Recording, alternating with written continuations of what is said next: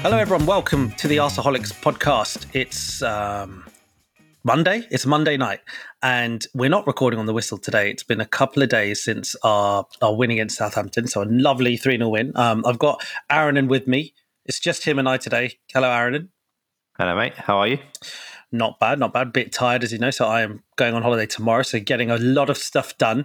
Um, I won't bore everyone with that. We'll go straight into the game because it was a nice. It was nice to get back to a win. Let's just let's walk us quickly, very very quickly through the the the lineup, which I absolutely had on my screen, and now it is gone. Uh, here it is. Um, yeah, so uh, you know, a, a relatively no real surprises in the lineup were there, Aaron, and apart from one glaring one, which we'll get onto in a second. But you know, we had Aaron hmm. Ramsdale, mm. um, ever present at the moment. Um, that kind of solid back four: Tomiyasu, Ben White, Gabriel, retaining retaining his place. Mm-hmm. Um, uh, Thomas Partey, Granit Xhaka being the, the central midfielders, and um, obviously Smith Rowe still declared unfit. So Saka, Odegaard, and Martinelli uh, play Martinelli. You know, I think everyone was happy seeing him get another chance. And Lacazette up front, no Aubameyang. That's obviously a huge talking point, and and we are going to talk about that in detail. But aside from the Oba uh, omission, um, how did you feel about the lineup, Aaron? Yeah, it was um, it was the same lineup that started against Everton, wasn't it? pretty much. So, in terms of the personnel that actually started, yes, yes, yeah. I, I, know there was talk about whether Smith Rowe would come in, and I was kind of hoping he would um, at the start of the game. And you know, to be honest, when I when I first saw the starting lineup, I, I had mixed feelings because I almost felt like it was like he hadn't reacted after Everton. Hmm. So okay, he's still playing Xhaka, he's still playing Partey, he's sticking with Lacazette but then, you know, I think it was very much a chance to redeem themselves. And um, we'll talk about the game, but I almost felt like we went through that like a journey in terms of the game itself. But no, I mean, I would have liked um, to have seen Smith Rowe, but if he wasn't fit, he wasn't fit. And then apart from that, I think the team sort of picks itself. Yeah, let's talk about the you know the, the kind of redemption theme that you, you kind of alluded to. Is that a theme that we're seeing with Arteta? Because I noticed it a few times when when either we have a bad result or a certain player doesn't have a good game, they tend to keep their place at least for the next game anyway. We've seen it with Tavares, um, you know, against Liverpool. Uh, we've seen Lokonga, uh, I think, a couple of times. Uh, I think you know there was the game where he made that mistake and then mm. he was allowed back in the team. Um, and and like you say, this is a team that lost against Everton, which you know we all thought was arguably our worst defensive, worst performance of the season, and the whole team has retained. Is that a feature of Arteta? Do you think? I think it is. I just don't know how much of that was the reason why he picked the team that he did on Saturday. I think a lot of it was down to circumstances and availability of players. Because I think if Smith Rowe was fit, Smith Rowe would have played.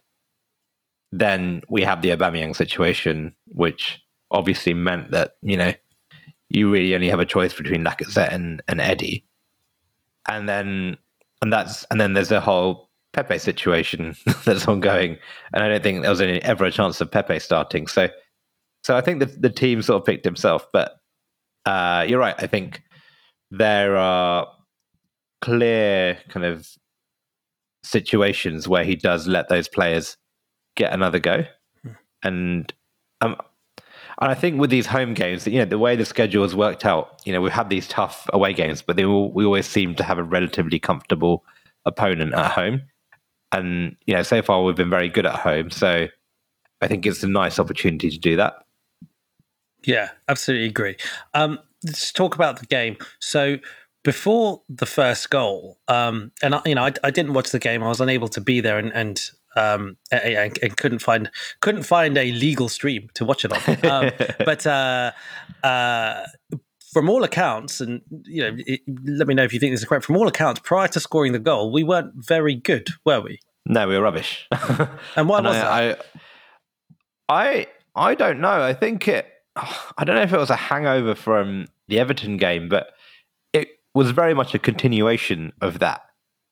And there were, I can think the crowd was kind of nervy. The crowd were a bit worried. I don't think it was ever a negative vibe as such, because I think we've discussed this before, but the vibe you get in the ground is very different to the vibe you get on online or on social media.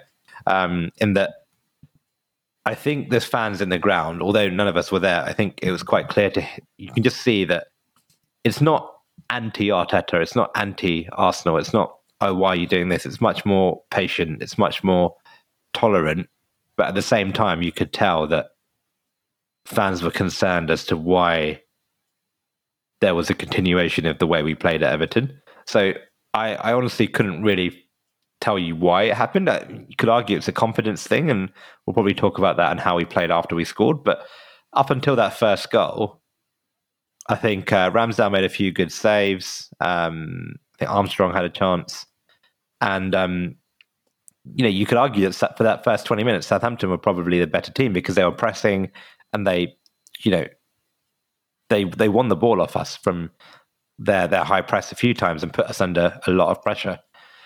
And um, it wasn't until the first goal that we really kind of did something about it. Yeah, let's talk about that first goal because I have I have I have many questions about about this goal. Right, so let's so it, it's it sounded like Arteta was really, really encouraging the guys to have faith in in playing out from the back. It mm. sounded like Southampton were pressing really hard, and he was really instructing the guys to you know to be calm. Um, you know, trying to encourage Ramsdale to uh, to not go long. And, and in fairness to Ramsdale, he's a pretty you know cool character. Um, the goal comes from us beating a press in in, in that exact way, right? So so Ramsdale is is pressed very hard. He makes a pass which looks like it's you know a fraction of a second just just mm. on time, and suddenly a series of, of of press beating passes at various angles looks completely rehearsed, looks looks completely intentional in in every kind of decision. Um, leads in us getting right up the pitch, Saka putting the ball across and Lacazette scoring an absolutely what, what's the word for it? Just con- a real goal of conviction. Banged Just into a really, the it's like a yeah. really nice finish. A really nice finish. talk, talk, me, talk me through that. I mean, like it was. Yeah, yeah. I think my biggest surprise was it was very much out of nowhere. Mm. and even watching this, because like I said, we were really bad for the first twenty minutes. The passing was slow, and then Southampton did put us under a bit of pressure, and it was you know that you've seen it before that high risk passing out of the back where they leave it to the last minute to play that pass, and then um, all of a sudden the the ball went out to I think it was Tomiyasu, and um, and then it just you know like with a click everything just changed, and it's just like they were possessed, and then there was pinpoint rapid passing um, to a number of players, and then all of a sudden Saka was in, and we'd taken about seven or eight of the Southampton players out of the game, and I think I think Southampton were just shocked as to where it came from because they were like, oh, "This you haven't been doing this for the first twenty minutes," and then bang, all of a sudden Saka's in, and then um, I don't think he, you know, he he got in, and then I think he was up against Ward Prowse, and he had the beating of Ward Prowse, and he just played the perfect pass in to Lacazette, and it was just the perfect finish, that one time finish into the top corner, you know, and it was just a really really good goal, but again, if I haven't said it already, I was just very, very surprised as to just how out of the blue that pinpoint passing, especially like in playing out the back, we've seen it a few times, right? But I think mm. what often happens is we do that initial phase of playing it out, get it to either into midfield or get it to the fullbacks, and then it suddenly slows down again. But here it just got faster and faster. And everything worked out really well, and it was it was a lovely goal. I think I've watched it about seven or eight times since. Yeah, it's interesting. It's interesting that a, a goal of such beauty in its build-up, it still requires an excellent finish, doesn't it? Um, mm. And it feels like that's something that we've been lacking recently. That that finish, and it, I think it just goes to show how important it is. Uh, a question I had for you, mate. I was really ref- I was really reflecting on this, but when I saw the goal, cast your mind back, almost close your eyes if you will, cast your mind back to when Arteta first took over. And it felt like one of the things that he was doing with the squad that he, he inherited was to say, all right, I'm going to get you comfortable with beating the press. And mm. if hmm. you remember that cup run, we scored a goal beating the press against Man City. Yeah. Um, and then if we if we kind of then cast forward just kind of to the um, to the summer, we played the Charity Shield and Community Shield, whatever you call it. I remember we scored a lovely goal beating the press against Liverpool, which Aubameyang scored. We scored a lovely goal in the first game of the season against Fulham. It was the, the third goal which Aubameyang scored, and it was again it was almost like a carbon copy of that Liverpool goal in the Community yeah. Shield. It was beating the press, bang, bang, bang, bang, one. My my question for you is that kind of goal was happening very early in Arteta's reign. Now he's had a couple of seasons, he's got his own players in, and that's suddenly happening less frequently. It feels. Yeah. Um, why is that? Yeah, that's a that's a really good question. I think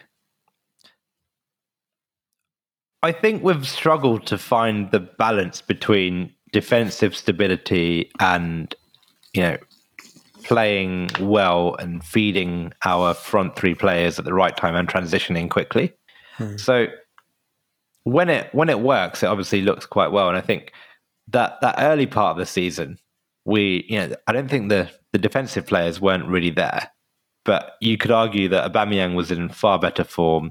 Hmm. We were getting the ball to the front three a lot quicker, but and it was just a case of them taking their chances. And now the opposite has sort of happened, where I feel like we're confident at the back and we're really confident getting it out of kind of the back four into midfield. But after that, for a number of reasons, the fact that I don't think the midfield is always transitioning correctly, and the fact that when the front three get the ball, they're really wasteful and really um, just slow in creating meaningful chances. I, I, feel like that that balance has shifted. So, and and then I, I do honestly think that a lot of it is confidence. I think when you give these players the confidence that they can do this stuff. They they do it really well and they try it and try it. And the reality is they will get caught a few times. And I think that's happened if, like in a few few instances that perhaps we haven't been punished as much, but they will lose the ball. Ramsdale will give it away at some point this season. Gabriel or Ben White will give the ball away to a, a striker who's just going to lay it off and score. That is the you know the downside to this risk. But the idea is that hopefully by beating the press and by doing it, we'll do we'll we'll put ourselves in enough of a you know positive position going forward that it it doesn't really matter if we lose it once, for example. Yeah. Because you watch that goal when Saka was in, when Saka was played in, I think it was you know there was three players left, and it went from a goal kick to Saka being in behind you know eight of their players taken out of the game, mm. and it was just so nice to watch. And you just think, well, if we can do that, then and we can do it more often, then you will really get behind this team and their ability to go and win points. Yeah, I completely agree. Um, it's and I wonder. I wonder whether part of, one of the other reasons why I thought it might be happening is it is it is it. Do you think it could be a case where teams now know that that's a feature of what an Arteta team wants to do, and then they prepare for it more. Whereas at the beginning, they perhaps didn't didn't really know about it. And is, is it is it just a byproduct of people just studying us more and, and understanding what they need to do to stop us scoring? Possibly, but there've been loads of games this season and last season where you know we were getting pressed and just not not beating it. Mm. And I think a lot of it is down to just like I mean, like I think there is a there is an argument to say, well, what happens if a team doesn't press and they sit back, for yeah. example, and that we require different players, different systems, different attacking patterns of play. But the team, there have been plenty of examples this season where you know I think I remember the Brighton game, for example, where Brighton really pressed us and we just had no um, no response to their press. Hmm. And if we had beaten their press, maybe we would have got a result. But there've been yeah loads of times where we just haven't had that confidence to take on the the press and just show ourselves and assert ourselves in the game. And I think that goal came at the perfect time because it just gave us a huge confidence boost in terms of okay, well, this is the way we want to play. And if we get it right, we will score goals. And you could see how much it meant to the players. I don't know if you saw Aaron Ramsdale's celebration. Yeah, the new slide. After that it. first goal, he absolutely went mental because I think it was just, you know, like validation for. Yeah, real vindication. Yeah. The, yeah. the, the way we play. And if we get it right, what, what it will mean. And, you know, we, we have a young team. And I think belief and that mental side of things is, is a huge, huge aspect of their development. And that something that they're going to have to get better at. Really, really good point, mate. And, and and I think that's evidenced by the fact that we then score two three minutes afterwards right you know from, Yeah. a, from a period of just like you say a bit of a lull a bit of a you know lack of bite suddenly you score suddenly everyone's lifted and then with minutes you know we're, we're, we're doubling up on it let's talk about that goal because it's very different it wasn't necessarily a thing of beauty was it it was um it was you know it was a, a headed goal in the end from Odegaard, which is allegedly his first headed goal of his career. Yeah, I heard. Yeah, wow. You know, and we're not talking about like a ten-yard header here or anything like that. You know, this was really, really as arguably straightforward as they come. But, but the, I, the, I did think there were some good things about that goal. I think, namely, you know, getting numbers in the box to, you know, Yeah, cause, exactly. Because if I- same thing. because if he was going to miss that, there was someone else who was waiting to, to to make the header as well, wasn't wasn't there? Yeah, yeah, you're spot on. I think just the fact that okay, well, we we do have a problem with our strikers, perhaps not being as clinical or not taking the chances, but the one way to compensate for that is to have midfielders that score goals, Hmm. and um, the way our midfielders are going to score goals is by getting into attacking positions in the box when we have players like Tierney putting that service in, and um, yeah, it just I think it was just a case of like, well, if you get into the box, then these chances will come your way, and then if you do have the ability to finish, which and it was a really good header that he took, it will it will work out really well for us. And I don't think we do it anywhere near enough. And I think the one way one way out of this striker situation that I'm sure we'll talk about later on is actually for our midfielders to step up and chip in with goals, and that's I think his fourth goal now. Is that right? I think this is fourth, goes third in a row. Yeah. You know, like I say, you know, all, all, all great strikers can score right foot, left foot headers, and, and look at him. He scored three nasty three goals, right foot, left foot header. I mean, Yeah. do you need to? Let's just play Odegaard up front. I mean, yeah, I mean, he's always been. I think I remember even last season, he always gets into sort of good positions. I feel, um, even I think at, was it Old Trafford or uh, Everton where he, he had a chance and then it was on his right foot and he didn't take it because he tried to cut in Mhm. against his left. But he always gets into these semi decent positions, but has has kind of lacked the finish. And I think over the last couple of games, he's just started taking some of these chances. And he could probably get a few more, actually, when you think about it, in terms of the positions he gets into and the talent he has. So, alongside, you know, when you look at him getting four goals, and I think Smith Rowe's probably got a similar number of goals. yeah, Um, you know, when was the last time we had a midfielder at Arsenal actually get more than you know, four or five goals a season? yeah, like an Aaron You know, Ramsey. not season Ramsey. about. Yeah, exactly. exactly. Um, so yeah, we absolutely need these guys chipping in with goals, and I'm really happy because he, he had a bit of a quiet start to the season, and Mhm. you know he's been in and out of the team, and it just looks like he's found a bit of confidence now, and I really hope he can go on because I thought he was awesome. Yes, um, on Saturday.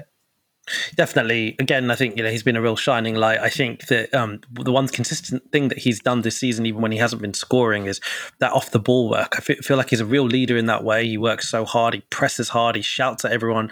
Um, and it, and it's and it's weird because you know he's he's probably seen as a, a bit of an Ozil Fabregas assist maker and those haven't really been coming. And and uh, is it his fault? I'm not sure. Is it the fault of people the strikers or people not running, but he's compensating for it with goals somehow, and and you know it's uh, it's really encouraging to to see as as you say. Um, so so it's two it's two nil at this point. Arsenal seem very much in control, and it felt like there were a whole heap of opportunities to get that third goal before it eventually did come from a set piece. D- did you feel like really this was just a, a case of two goals bringing so much confidence, and the team were just then free flowing, and was Yes. Southampton a bit shell shocked?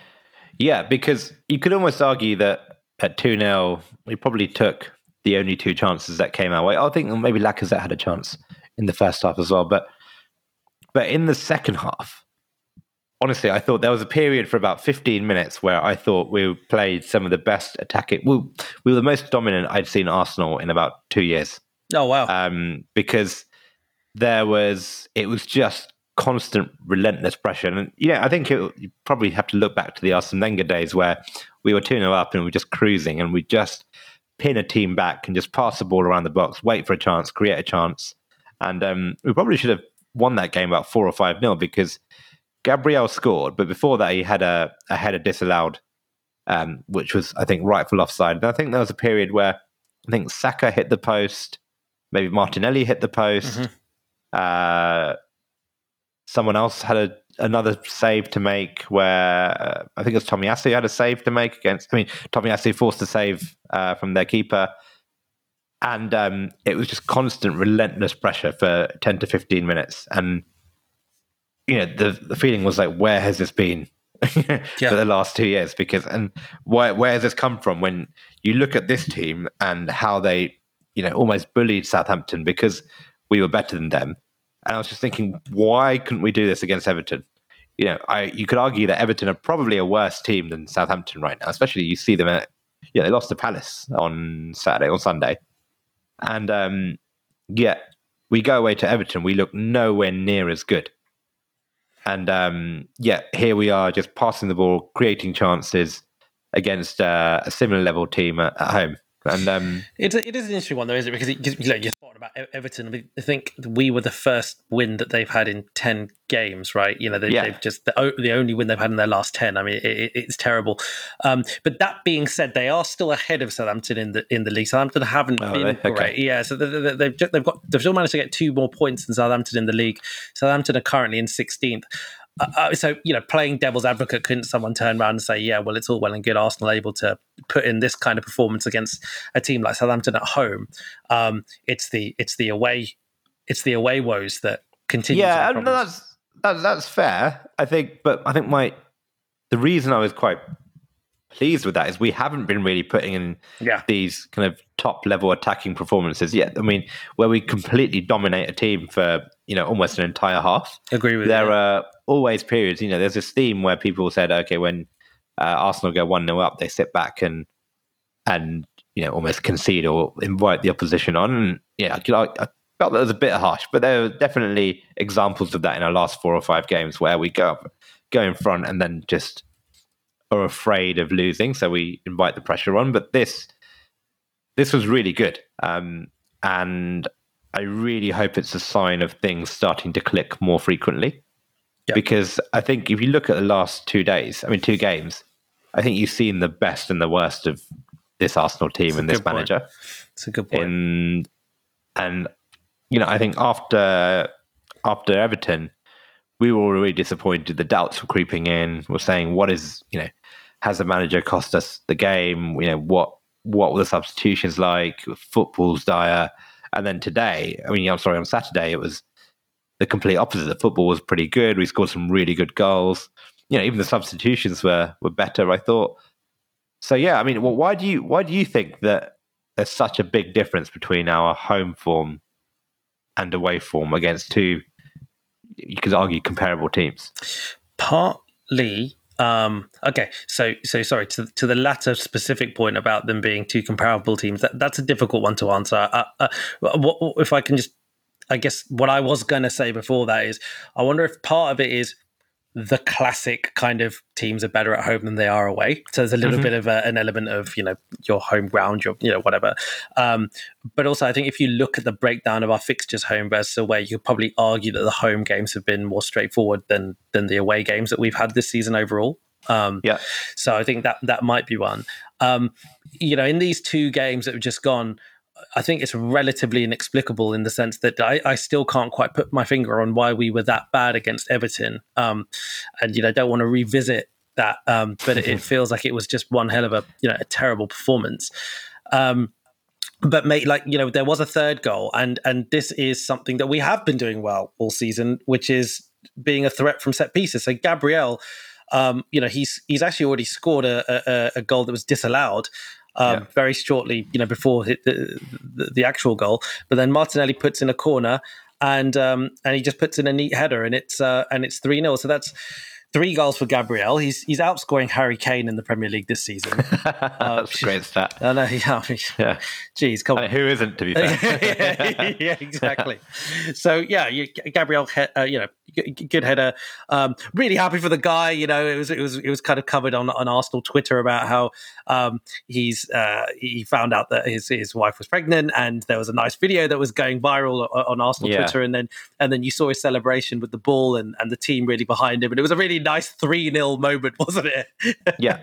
Yeah. I mean, I don't know how often we have gone 3 0 up in a game. I think it was a lot of that was just relief on the team, from the team that actually, okay, we've, we've actually killed off a game yeah, yeah. and it, it was fully deserved. And I think after that, we probably should have scored a few more, like I said. But just this mental kind of weight lifted to say, actually, okay, well, we've played well here. And we've taken our chances, and now we're probably going to leave here with the three points. And I Yeah. think after the the the last two games, you could just see the relief, and then just genuinely, a lot of the players just seemed really happy for Gabriel, and um, it just looked like a, a really you know bu- a, a bunch of lads who just seemed very together, Yeah. which was really nice to see. Yeah, absolutely, mate. Um, so th- th- you know, there's a, there's clearly a group of guys that are really together. There's someone who wasn't with them in this game, um, and I think it's time that we address the um, the Aubameyang in the room. To be honest, mate. I mean, That was a, that was a beautiful transition, by the way. yeah, yeah, there you go. I work, I work on these. I train on them. Yeah, no. Um, so Auba is. Uh, Wow. Okay. So let, us just just go over the facts as we know it. Um, uh, so you know, on on the day, um, Arteta says that Auba is not in the starting lineup, and he um, offers the reason as that it's a disciplinary breach. He said he's he's dropped for disciplinary reasons. He doesn't expand on it, but he says it's for disciplinary reasons. Um, that in itself, could you t- talk, talk me through that? How do you feel about that? Because people have been divided about that, about even whether if if there is a disciplinary issue, it doesn't matter who it is, captain, you know, youth player, the manager shouldn't say that a player is out for a disciplinary issue. What what do you think about that? Um, I think I just think in in this day and age, I think he was probably trying to get ahead of the story Mhm. in the sense that, like, and I'm sure we'll talk about this. The story came out today as to why he was. Yeah. Was it today or even yesterday about why he was uh, not present? But having you know, if he had lied about it, for example, if he said he was injured, and then it came out that actually no, he was facing a disciplinary issue, and that's why he wasn't in the team. I think it almost makes Arteta look even worse. So no, I don't have any any issue. I know, like back in the in the Wenger days, I don't think you know you could like I don't think Wenger ever said, "Oh, this player's out for a disciplinary disciplinary issue," No. and maybe he probably lied and covered it up. Oh, with, yeah, with the likes of Bendtner and Szczesny, you know, y- yeah, yeah, all that. Szczesny stuff. Yeah, Yeah, of yeah. course. Um, and but I I feel like it. You know, even the Szczesny stuff. It came out that you know he was in trouble when he was smoked in the in the showers, for example. And I I feel like he. I mean, maybe there is an element of Arteta wanting to be seen as this big man in charge, but I do think it's actually probably the sensible strategy for when a player does do something wrong, just be transparent about it because because why not? I don't think it's I don't think it's a big deal.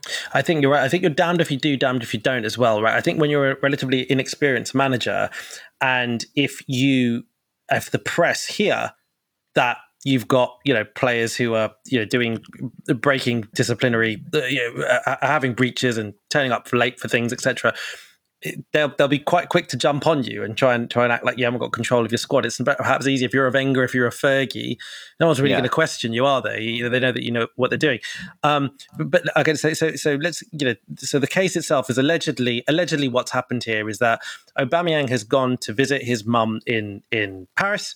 Um, it, it- I believe it's Paris. Um, he's gone there. That's been approved. The club have said yes, that's fine. Um, and he's uh, he had agreed to fly back. I think that evening or the next evening or something like. that. Basically, on an evening, he had he had agreed to fly back. And seemingly, what's happened is he has not flown back on the agreed evening. He's waited till the next morning to fly back. Um, apparently, he still made training. Um, he still made the, the next training session that was scheduled. However, there was COVID breach protocol. There was COVID protocol that was impacted by the fact that he was late, Yeah. and uh, and therefore, and that's basically. It seems like that's all we know, right? There's nothing. Is there anything I've missed there in terms of the facts of what we know? No, I think that's a fairly accurate summary. Yeah. Yeah, so that's what David Ornstein, I believe, has said. Now, he- hearing all that again, you, I've seen some people on Arsenal Twitter say, "Oh, come on, he's visiting his mum, and he's he's back the next morning, and he still made training. So what if he didn't make uh, the flight the night before?" Uh, are you sympathetic to that? I'm. I wouldn't say I'm sympathetic, but having heard the, I guess you could say the level of disciplinary breach, I'm actually a bit relieved that it's not anything worse.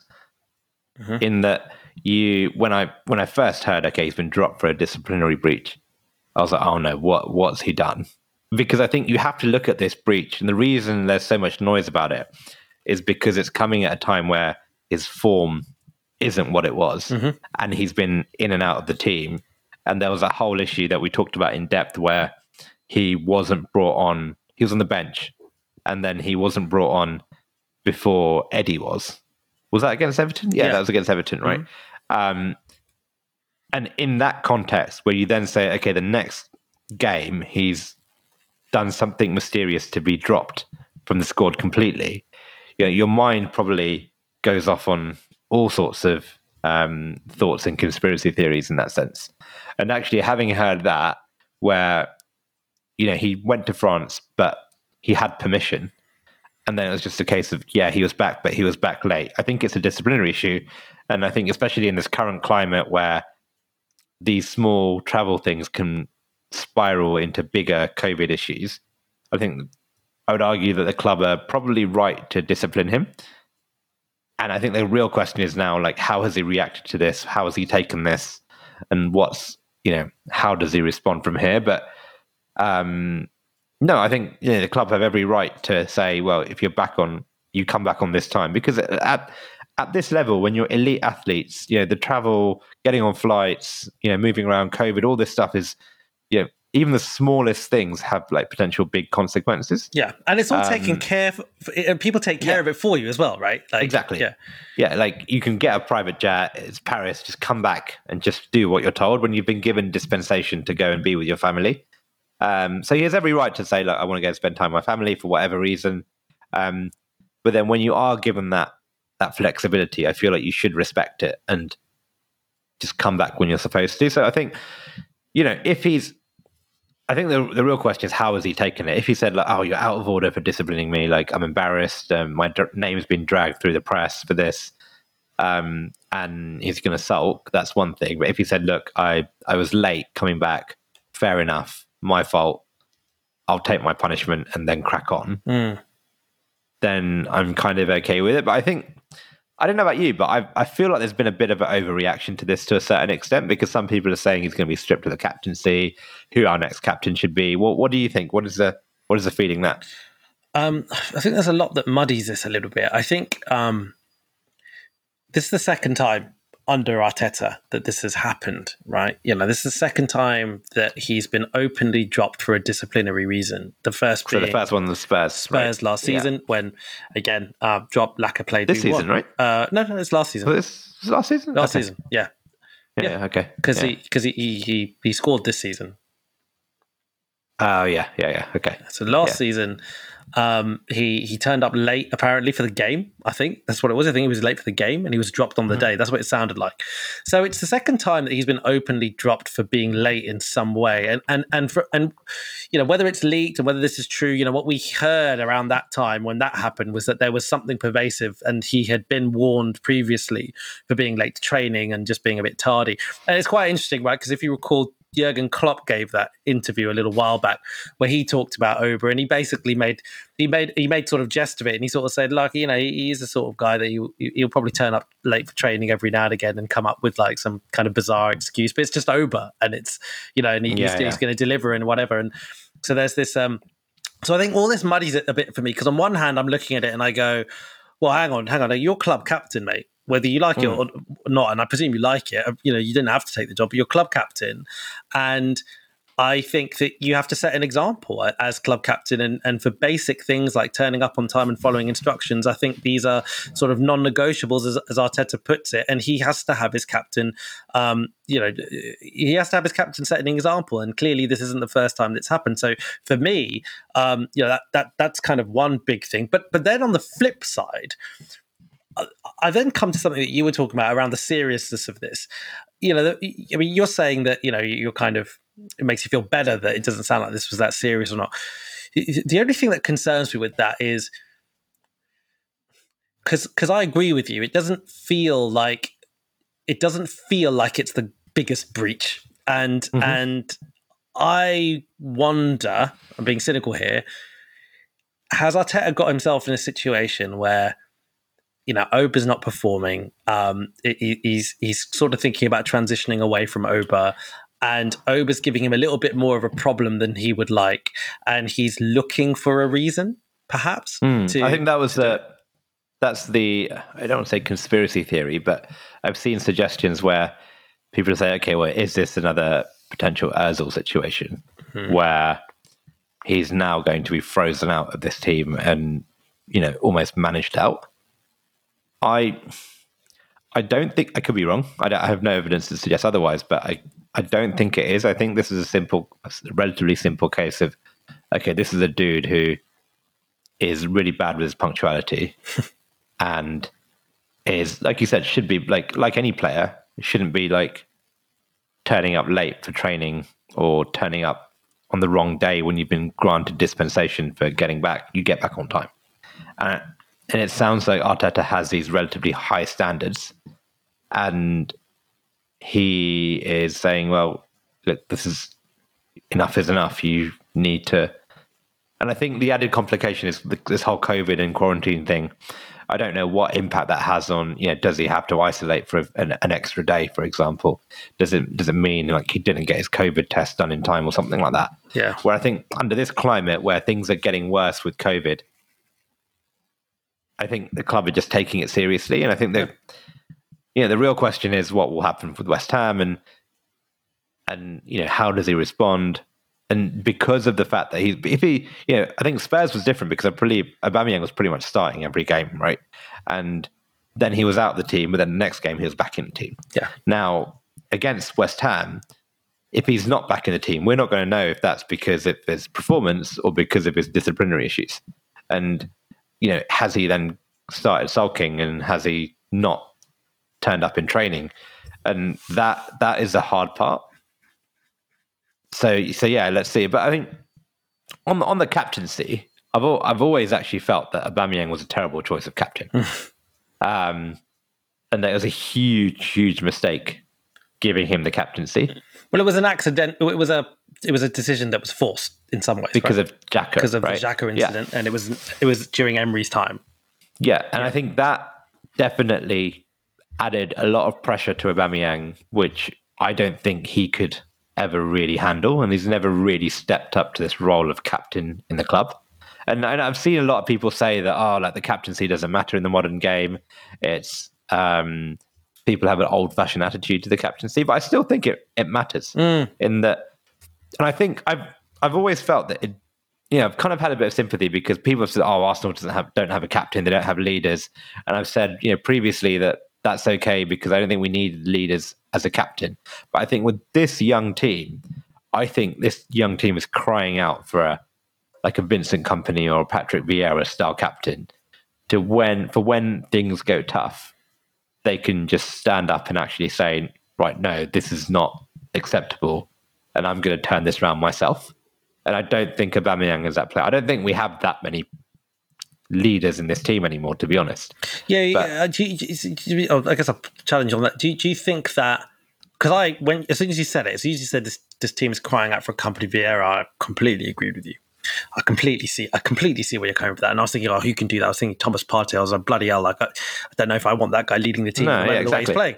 Um, but there are there are players in this squad that it feel to me that are genuine leaders. They're just very young still. You know, I look well, at yeah, yeah. Uh, exactly. I think there aren't many um, like extroverted players in this team. Mm. I don't think. You look at like Smith Rowe, Saka, they're not stand up and be counted captains where they can rally their troops. Like Tomiyasu is definitely not that player. Even I'd say Gabriel Ben White, even Tierney to a certain extent there have been times, and again, some of this is, might be because they're relatively young, where they just don't feel like they have that experience to step up and be counted. I think the only player that really shows it is Ramsdale, mm. and maybe Lacazette to a certain certain extent.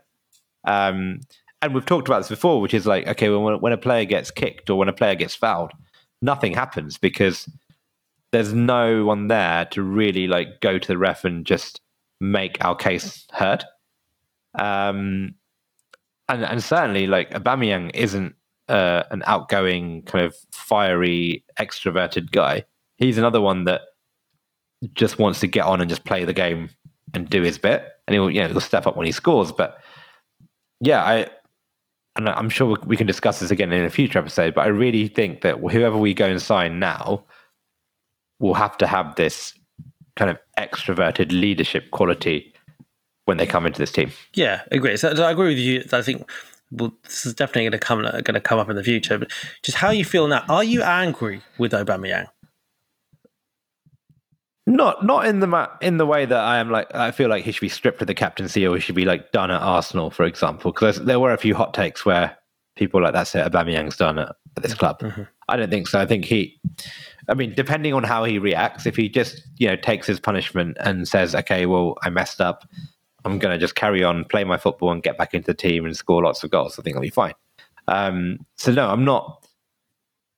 Like, given we've heard what we've heard, in the the scale of like things you can do wrong, I think this is a relatively minor breach, and I think it's been handled. You know, it'd be, I think it'd be different if we gave him a five game ban for this, for example. We said you're not going to play for five games. Then I'd say, okay, well, this is a disproportionate reaction. Yeah, I think a one a one game, you know, one game out of the team when we're at home to Southampton, where he probably wouldn't have played anyway, potentially. I think, okay, let's just draw a line under it and move on. I suppose. and I hope both parties can move on now. Yeah, that's what I can say. The, the, bit that's annoying is obviously we don't, we don't we don't know everything. Like say, so no. I, I, always you know this comes back to some of the conversations we're having about the Ozil saga. How do we know about some of the things that have been said behind closed doors? How do we mm. know that Arteta didn't say to Auba, "Listen, mate, why didn't you turn up? You know, why didn't you get the earlier flight? Like you always do this." And Auba's just gone, "Oh, f off, you you you s. You know, yeah. I've had enough of you. You you're this that and the other. Like you know." you've got it in for me or something. And then and then Arteta's had to react because of that. We don't know that. No, exactly. And we and that's why I'm saying I'm assuming he's taken it and yeah, everything has been fair and if he deals with it. But if he goes and sulks and says actually, well, I'm just gonna not train properly now because I'm fed up with this manager and, and almost lead a bit of try and lead a bit of a rebellion against the manager, like uh, like Özil probably tried to do, uh, you know, against um, against him then it I will be angry, I will be disappointed. And then you could say, well, there is a case for him to be stripped of the captaincy and us to find a new captain. But I I think it's just a distraction that we don't need, and I hope he kind of just sits down and shuts up. It, it, it's interesting for the Auba Lacazette dynamic, isn't it? Because they're, they're, obviously like such good friends. You know, you always see, you always hear about them being such good friends. But ultimately, Auba not being in the team helps Lacazette get in the team. Yeah, yeah, yeah. Do you know what I mean? So, like, um, it's really I find that dynamic of that that uh, that faction quite interesting because similarly, the last time that Auba was dropped against Tottenham, um, Lacazette started and scored, and you know mm. we, we, won both these times that he's been dropped, and that definitely helps Arteta. You know when you when you when you win after the players drop. But um, yeah, look, like you, I mean, I'm really intrigued to see how this plays out. I, I agree with you that I think it's an overreaction for people to start saying that he should be stripped of the captaincy because pure purely for no, for no other reason, where do you go from that in the middle of a season? We're in December. Yeah. If you strip your captain of, of, his armband, that really puts a squad into a very weird place in the middle of the season. And yeah. you just don't want to deal with that. Yeah, and like we've had that with the Xhaka situation where, um, you know, like you, you compare what Xhaka did and what Aubameyang did. Hmm. They're like, in terms of like significance, they're yeah miles apart. And we don't need that noise. And, and then there's a whole question of who do you give it to? And it's just a debate that doesn't need to happen. I think, like I said, it was a mistake to give him the captaincy in the first place. But now he's there. I think the only time you can really take it off him is maybe in the summer. Um, potentially if he goes, who knows? Yeah, Completely agree. Okay, so I'm sure it's a topic that we'll revisit, and I wonder if we'll revisit it after the West Ham game because it will depend on, you know, depending on whether he's playing or not, if he's still dropped. Let's talk about that West Ham game. Um, so we have a game coming up. Well, do you know what? To be honest, the rate at which people are getting COVID in these squads, and the rate at which, actually, do you know what? Let me let me say something for now, right? This, some, this has been mentioned somewhat, but am I being am I being a conspiracy theorist when I say, you know, the, I think the first three teams that started making loud sounds recently about COVID outbreaks, we need to cancel our games, whatever, were Tottenham, Villa, mm. and Man United, right? All three teams who have got relatively new managers. Okay. Am I being a mm-hmm. conspiracy theorist to think that this is a bit of a ploy to just get more time for managers to spend with their players? There's three three teams, three new managers, and they're making a big song and dance about this. Uh Yeah, I think you are. Fair enough. All right, uh, put me in my I box. Think, the next topic. yeah. In that, I think. Look, I'm not going to defend Tottenham, but their their training ground has been closed, right? Right. Oh, okay. And Fair enough. I as I don't. I mean, there there are elaborate ploys to get get more time on the training ground, but closing your training ground probably isn't one of them. Yeah, that's um, a good um, point. so, I mean, I'm all for it. I love a good conspiracy theory, um, especially when it involves Tottenham or Man United. But but the devil's in the detail here. yeah, I mean, it, there are probably unintended consequences. Like you know, Spurs have had that game called off now. It might get played at a time which is more beneficial to them. Who knows? Yeah. Or it might get played in the midweek between two big games. You you don't know. I do feel that it was a bit harsh, however, to not give us that benefit when we were completely decimated by COVID at the start of the season against Brentford. Mm. Um, because it sounds, by all the sounds like when you hear the reports, it just sounds like our team was completely screwed in terms of we had two or three players drop out or having to isolate at the start of the season because yeah. of COVID. And actually, I think the only reason the Premier League probably didn't do it is because we were literally the first game of the season. Uh, I completely wanna, agree. Completely agree. They didn't want to postpone the first game of the season. Uh, uh, uh Whereas, yeah. yeah. Yeah. So yeah, I'm a bit annoyed about that, but and you could argue they are getting favourable treatment because you know maybe uh, yeah. I, honestly, if we had probably three or four players out, it, who's you know who's to say the Premier League might have said no, you guys still have to play again. Um, yeah. So there's that, but yeah, but you're right. Like I, I wouldn't go further than that. Fine. Fine. So let's assume the game goes ahead, yeah. and we have uh, a game at home against West Ham on uh, Wednesday. Yes. It's a bit of a weird one, isn't it? So West Ham, right? Let's put the, let's put the context around this. West Ham surprise package of the season, somewhat you could say, although they they, they were okay last season, um, but they do sit sit nicely in fourth. I think that surprised a lot of people the way that they've been able to sustain that. They beat Chelsea. Um, it's um, it's been a very interesting season, and, and you've got a manager who's very experienced, and he's got a team that mm. are defending pretty well and they attack pretty well. Um, that you know the numbers are okay in both those departments. Um, now, is is the interesting thing though? I suppose that you know kind of makes this makes it look like it's a game that we we should be winning, which is it surprised me to to, to realize that you know we have picked up more points in our last five games than West Ham. Oh, really? Yeah, West Ham have only That's... won one game in their last five. They've lost two, they've drawn two, and they've won one. That was against ah, Chelsea. Ah, okay. Yeah, yeah. Yeah, I think yeah, that, that Chelsea game was really a big win for them. But then you look at the way they won that game. Was it? I can't remember who scored that final goal. Was it Masuaku? Maybe I can't remember. Um, oh, yeah. Where um, it was a bit of a fluky goal. Yeah.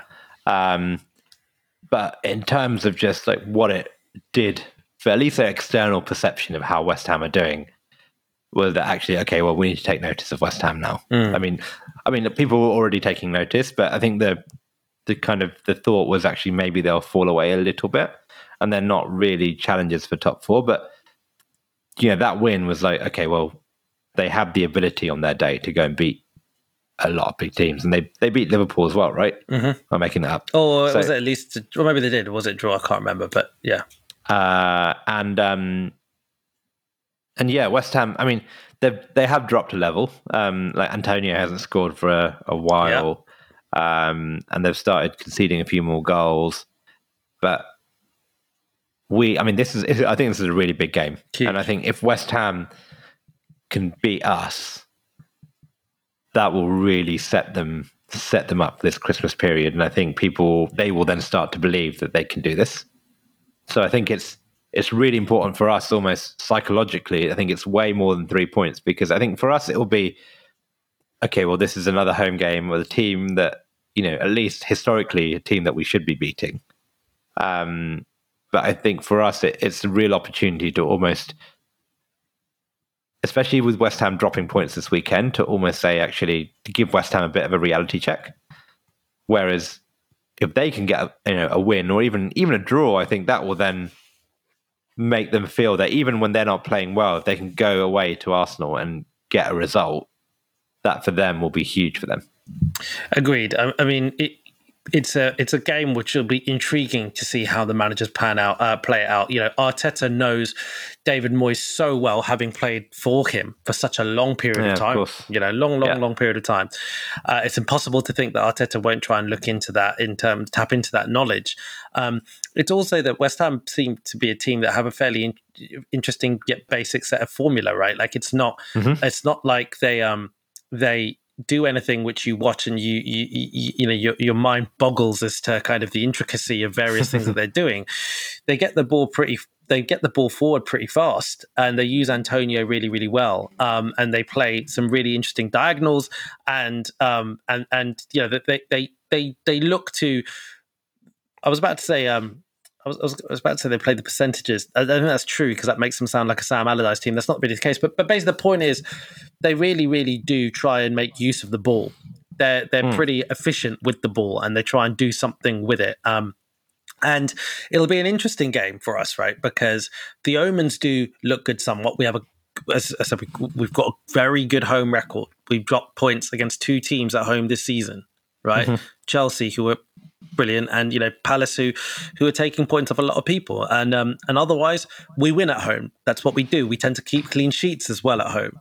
Um, like you say, Antonio hasn't been playing well, and so again, how will you?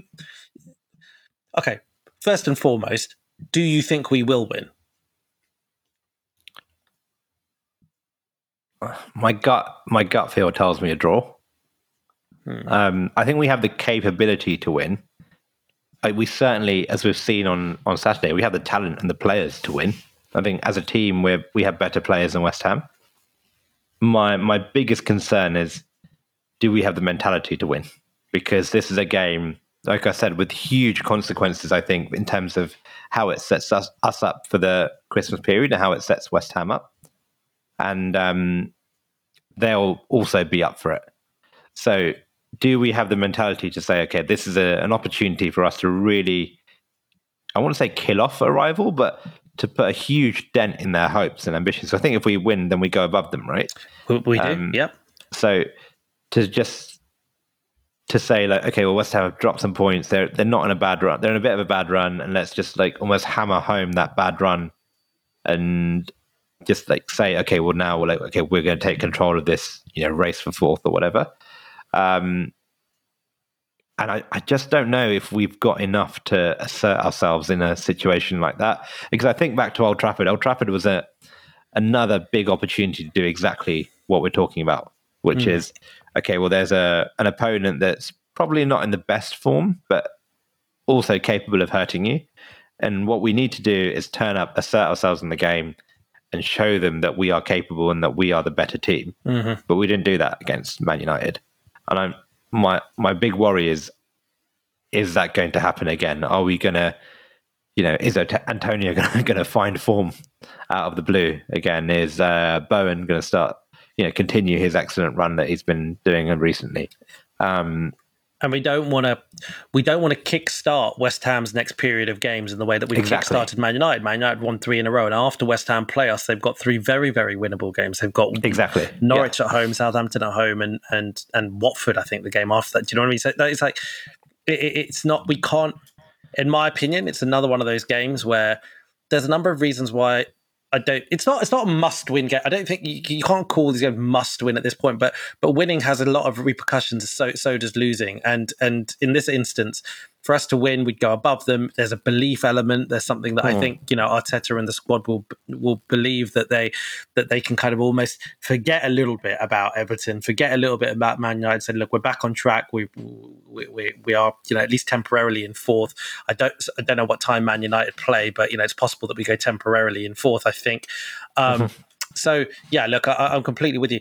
And and my opinion is that we we we should be beating them. I, I'd like to see. Uh, that's no disrespect to West Ham. I always have to check myself with West Ham a bit because, you know, I, I think you do have to respect, you know, what they've been doing this season and what they did last season. Yeah, But but like you say, I think player for player, we are um we're, we're better overall, and and we've got a good home record. Again, I'll say that. So I would really like us to see to, to play the same team again for continuity purposes, if for nothing else. After coming so you wouldn't you wouldn't bring Aubameyang back in? I wouldn't bring him back in now. Okay. I, th- I, th- I think I think that you know what, like if you if we're playing a one striker system and your striker scores, like I think that you need to keep that. What that if um, Smith Rowe's fit? Would you bring him back in? That's a really good question. So I think, to be honest, I wouldn't be surprised, given that he didn't even come off the bench. I wouldn't be surprised if they're just using this as a really good opportunity to just give him some extended time, like you know, without playing. And I think they might look at it and think, well, if Saka, Martinelli, and, and Odegaard are all fit enough to play, um, then maybe that unit deserves another start together.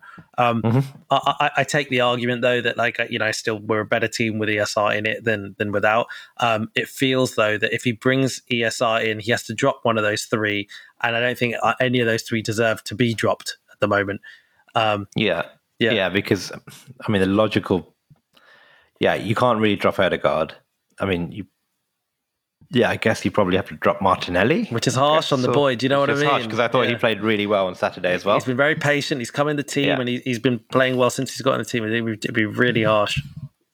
Yeah, it would. It would. Um What about in the central I- midfield, though, mate? Oh yeah, that's a good question. Um,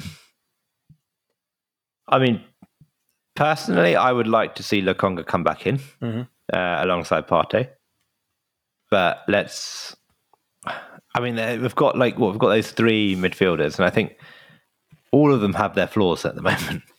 Um, there's no like one person, even Partey. You could say, well, should Partey be in the team? Mhm. Um, although I thought he was pretty good in, again in the second half uh, against Southampton. He, um, yeah, I thought. I, I mean, I think the first choice is Xhaka and Partey. I think as Mikel Arteta's first choice. I think I would probably give Lokonga another go, but I don't think he'll do that. You don't think Maitland Niles will get a look in at all? Uh, no, no, no. I think no, because I think the other thing is we've got a lot of cup games coming up We do. potentially. We do. Uh, we've got the League Cup, we've got the the FA Cup game, and then potentially if we beat Sunderland, a two-legged semi-final in January as well. Good point. So that's uh, four four games where we might get to see, and then there'll be rotation because um, this intense Premier League schedule. So I do think we'll see a bit of everyone. Yeah. Um, but I think on Wednesday, I think it will be Xhaka and Partey.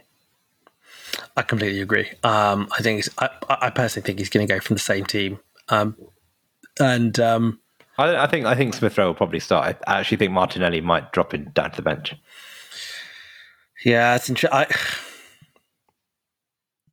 I'd be really disappointed if that happens. Just just because I think it sends a bad message to Martinelli. I think that you could argue that maybe he just needs to. Maybe he could turn around and rot- and, and give Saka a rest or something. Maybe maybe he could do that. I, I think Martinelli being so patient and then playing so well. Uh, yeah, um, but again, it's a meritocracy. He's- Emile Smith Rowe's been, you know, probably uh, arguably our best kind of attacking player this season. So, look, agree. Let, let, let, let's see. Um, you know, it's probably, who knows, maybe one of those situations that Arteta's probably hoping that ESR isn't fully fit.